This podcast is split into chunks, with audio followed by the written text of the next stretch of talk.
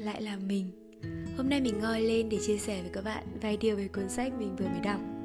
Nó tên là Yêu những điều không hoàn hảo, của thầy Hemin Đây là cuốn sách thứ hai của năm 2022 Và lại là một cuốn sách do nhà sư viết.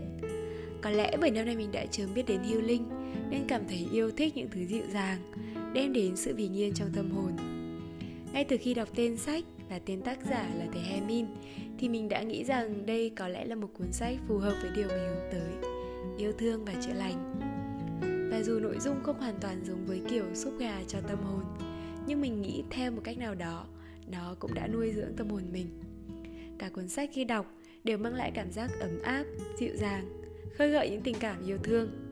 Cách viết thì vẫn giống kiểu bước chậm lại giữa thời gian vội vã, nhẹ nhàng, sâu lắng và dù thầy là nhà sư, nhưng mình cảm thấy cách viết của thầy vẫn khá là thực tế.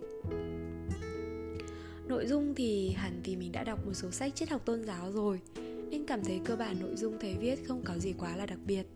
Nhưng mình đã nốt lại vài điều như thế này. Hãy trở thành một người hiền lành với chính bản thân mình trước khi hiền lành với người khác.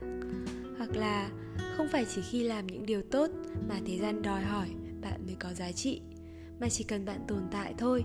Điều đó cũng đủ khiến bạn quan trọng và đáng được yêu thương rồi.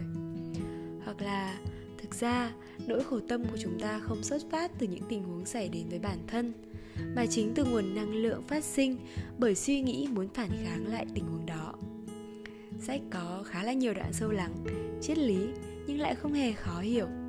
Nó ấm áp như một sự tâm tình, giống như một chiếc ôm ấm áp dành cho người đọc đọc xong thì cảm thấy tràn ngập yêu thương và hạnh phúc lắm. Mình cảm thấy đây là một cuốn sách khá là dễ đọc. Chúng ta có thể mang sách theo. Thỉnh thoảng rảnh thì có thể đọc để xua tan căng thẳng mệt mỏi.